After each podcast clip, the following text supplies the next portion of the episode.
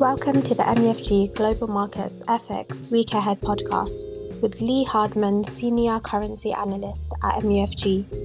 It's Friday, 4th August 2023, and joining Lee to pose some questions on the financial market themes for the week ahead is Abdul Ahad Lockhart, Currency Analyst, MUFG.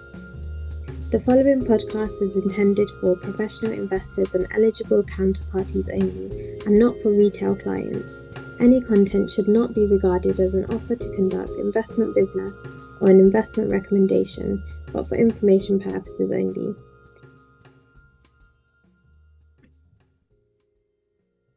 Hi, Lee. Hi, Abdullah.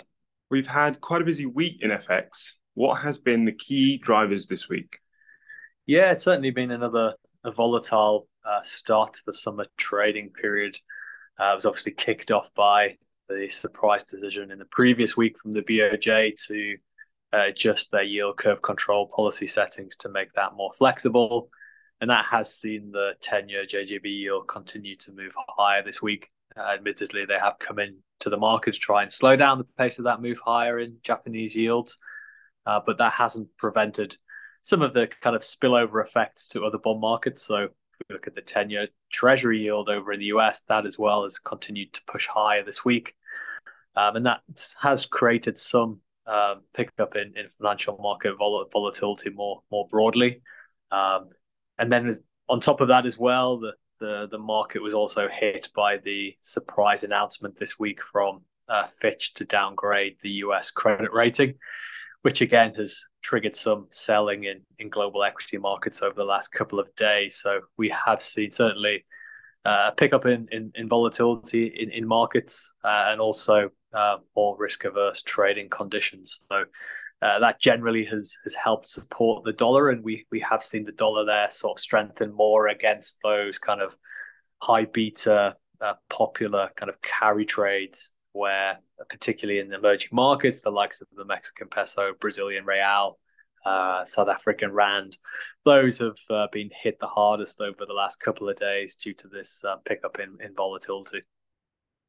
Interesting stuff. And what are the main events to watch out for in the week ahead? Yeah, next week is going to be uh, certainly quieter in terms of economic data as we enter the kind of summer summer weeks. Uh, the one kind of main data release that we're watching out for will be the uh, US CPI report for July. Uh, that we think is, is going to be important um, as the Fed themselves have, have, signaled at the last policy meeting. They're increasingly becoming more data dependent when assessing uh, what to do in terms of tightening policy further from, from here. And uh, as we've seen recently, uh, the latest inflation data from the US has been showing uh, more evidence of slowing inflation. We've had two uh, consecutive months now of, of, of much weaker uh, core inflation in the US. And if that was to continue in the July report released next week, it would make us, and I think the market, more convinced that the Fed has likely delivered their final hike in this cycle at the last meeting in July. And we become more confident that they won't be hiking in, in September and likely signaling to the market at that point in time that they're they're pausing pausing rates. So that could have a, a significant impact on FX performance next week. Uh, if that was to be the case, and we saw another soft CPI report, then that we think would would lead to uh, a re-weakening of, of the dollar in, in the week ahead. That's very good. And then in terms of what you've been looking at as well, Abdullah, Abdul-Ahad some of the latest uh, labor market data as well over in, in the major economies. What are your kind of t- main takeaways from that? Yeah. Um, so over the previous weeks, the Fed, the ECB, and the Bank of England have continued to raise interest rates to record highs. And we know central banks consider a whole host of different economic indicators when making monetary policy decisions. So recent hikes can be seen as a result of external shocks on inflation in domestic prices and then by proxy wages. So our analysis of the Indeed datasets identify stagnation in total job listings across the UK and US and major European domestic labour markets. Uh, we also highlight while wage growth across the Eurozone and the US economies has since plateaued or fallen considerably as early as November 20, um, 2022, UK wage growth reached new highs in March 23 and has only recently started to stagnate.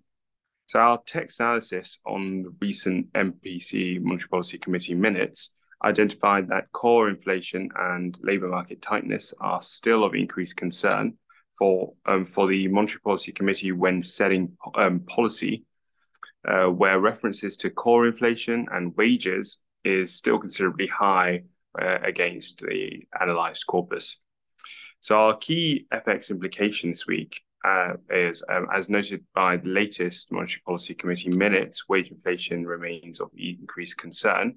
The timeliness of the Indeed wage growth dataset provides a forecasting ability where wage growth, as recorded by the UK ONS, is lagged by 8 to 12 months. We therefore expect further divergence between the UK and US and UK and Eurozone monetary policies, um, and, uh, and, um, and therefore a stronger pound in the recent months. Thanks, Abdul-Ahad. Thank you for listening to this MUFG Global Markets podcast. Rate, review, and subscribe, and contact your MUFG sales rep for more information. Come back next week for more insights from the Global Markets Research team.